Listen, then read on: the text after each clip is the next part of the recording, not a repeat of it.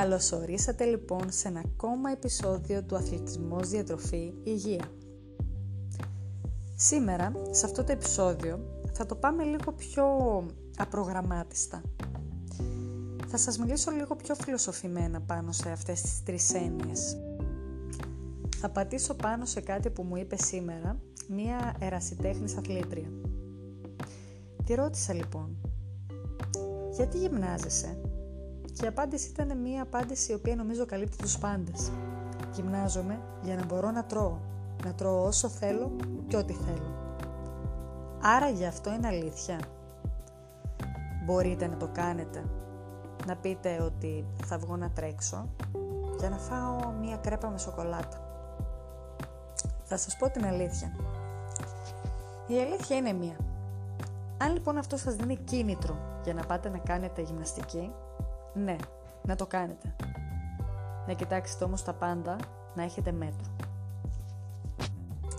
Και φυσικά πρέπει να έχουμε και γνώθηση σε αυτό. Τι σημαίνει αυτό; Εάν αυτό μου το πει μια κυρία η οποία είναι 80 κιλά, 1,60 και 45 χρονών 50, δηλαδή έχει τα κιλά της και απλά για γυμναστική θα εννοήσει 10 λεπτά jogging, πολύ χαλαρό σχεδόν περπάτημα, για να μπορέσει μετά να πάει και να φάει του σκασμού, εκεί θα πω ότι κοροϊδεύει τον εαυτό της. Κάνει κακό στην υγεία της και φυσικά δεν αθλείται. Πάνω σε αυτό όμως, ακόμα και σε αυτό το παράδειγμα που σας έδωσα, στην κυρία μέσης ηλικίας με παραπάνω κιλά, με τα 10 λεπτά γρήγορο περπάτημα ή jogging, εάν της δώσουμε να καταλάβει όμως ότι ακόμα και αυτό που κάνει μπορεί να της δώσει το έναυσμα να μπορέσει να φάει λίγο παραπάνω, αλλά υγιεινά, μπορεί να της δώσουμε και την αφορμή στο να ξεκινήσει τη γυμναστική.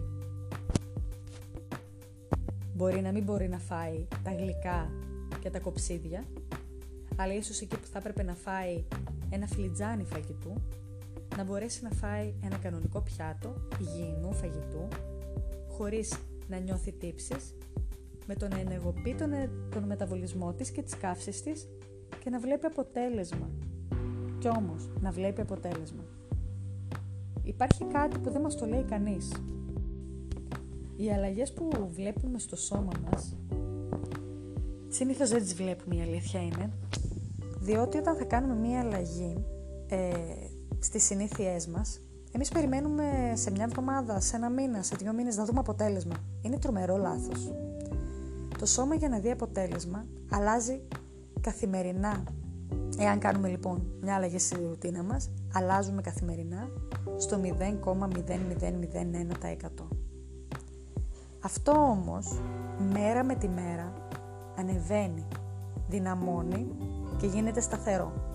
Κάτι που θέλουμε, γιατί θέλουμε αυτά που θα χάσουμε σε κιλά, αυτή η γυμναστική που θα κάνουμε, που θα βελτιωνόμαστε, να είναι σταθερή, να είναι δυνατή, να ισχύει, να μην είναι κάτι που σήμερα το έχουμε και αύριο το χάνουμε. Οπότε πρέπει να δεχτείτε ότι αυτές οι αλλαγές είναι αόρατες στην αρχή. Δεν τις βλέπουμε. Με μία καλή επανάληψη όμως θα μπορέσουμε να κατακτήσουμε το στόχο μας αργά, σταθερά και έχοντας πάντα πίστη στο στόχο μας. Αυτό δεν συμβαίνει μόνο στο θέμα της άθλησης και της διατροφής, αυτό συμβαίνει γενικότερα στη ζωή μας. Όταν θέλουμε κάτι να αλλάξουμε, παίρνουμε την απόφαση, θέτουμε το στόχο και δεν ανυπομονούμε για το αποτέλεσμα. Είναι λάθος γιατί όσο ανυπομονούμε και ψάχνουμε να δούμε, χάνουμε την ουσία. Ο στόχος είναι μπροστά, μακριά και εφικτός. Οπότε λοιπόν και να μην ξεφύγω πολύ, Ας επανέλθω στην κυρία που είπαμε, το παράδειγμα, τη μεσήλικη, τη χοντρούλα. Που με λίγα λόγια θέλει να χάσει κιλά, θέλει να αισθανθεί καλύτερα. Ναι, να αγαπάμε τον εαυτό μας έτσι όπως είμαστε, αλλά για να τον αγαπάμε πρέπει να θέλουμε να είναι καλά, να είναι υγιείς. Και υγιείς δεν είμαστε όταν έχουμε πολλά παραπάνω κιλά ή ακόμα και λίγα παραπάνω.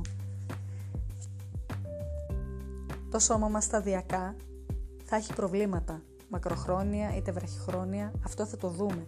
στις αματολογικές μας, στις ανάσες μας. Αυτή είναι η αλήθεια, όσο και να μην μας αρέσει. Έτσι λοιπόν γυρνώντας αυτό το παράδειγμα, εάν αυτή λοιπόν η κυρία λάβει ως στόχο ότι θέλει να χάσει κιλά, αλλά θέλει και να τρώει, οπότε θα εντάξει στο καθημερινό της πρόγραμμα, εκεί που δεν έκανε τίποτα, 10 λεπτά για αρχή, τζόκινγκ χαλαρό ή γρήγορο βάδισμα θα σας πω εγώ για να είμαστε και πιο αληθείς, θα καταλάβει ότι ακόμα και αυτό θα της δώσει αποτέλεσμα. Αλλά ξέρετε πότε; Εάν το κάνει καθημερινά, εάν αυτό το καθημερινό το πιστέψει, το βελτιώσει, γιατί κάποια στιγμή θα βλέπει διαφορά, θα δει ότι λίγο λίγο, μέρα με τη μέρα, θα αλλάζει από μέσα. Δεν θα είναι μόνο η ζυγαριά που θα αλλάζει, θα είναι η διάθεση, θα είναι η όψη και σταθερά θα είναι και η ζυγαριά. Οπότε αν αυτό της δίνει κίνητρο για να μπορεί να φάει κάτι παραπάνω, αυτό θα της δώσει κίνητρο και για να φάει κάτι πιο υγιεινό. Γιατί η σωματική άσκηση πάει και με την πνευματική άσκηση. Πρέπει να το φιλοσοφούμε και να βλέπουμε τι κάνουμε, γιατί το κάνουμε, πώς το κάνουμε και πού μπορούμε να φτάσουμε. Οποιοδήποτε και αν είναι ο στόχος μας δεν είναι ανέφικτος, αρκεί να το πιστέψουμε. Και εσύ τώρα που με ακούς και κάθεσαι σε έναν καναπέ ή σε ένα κρεβάτι ξαπλωμένος και ακούς αυτή την εκπομπή λέγοντας ότι τι ακούω τώρα πάλι. Βάλε λοιπόν τα ακουστικά στα αυτιά, βάλε μία φόρμα, βάλε τα αθλητικά σου και βγες στη γειτονιά σου και τρέξε. Έχεις ανηφόρες, κατηφόρες, έχεις καλιά, περπάτησε. Πάρε το ρολόι σου και δες πόση ώρα μπορείς να κάνεις. Μη βάλεις μεγάλο στόχο, βάλε έναν μικρό. Δες τη γειτονιά σου με άλλο μάτι. Ξεκίνα λοιπόν. Ο στόχος πρώτο, πρώτα απ' όλα ξέρεις ποιος πρέπει να είναι. Η διασκέδασή σου. Να κάνεις κάτι διαφορετικό. Είτε είσαι 20, είτε είσαι 30, είτε 40 και ούτω καθεξής. Κάντο, σήκα από τον καναπέ και τρέξει στη γειτονιά σου. Δεν χρειάζεσαι ούτε ειδικά μηχανήματα, ούτε χρήματα, χρειάζεσαι μόνο χρόνο και καλή διάθεση. Δοκίμασέ το, θα με θυμηθείς. Αυτά από μένα για σήμερα. Ελπίζω να σας έβαλα στις σκέψεις και ένα τελευταίο tip.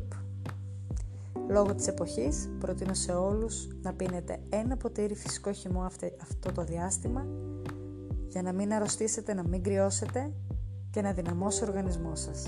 Καλή συνέχεια, τα λέμε στο επόμενο επεισόδιο.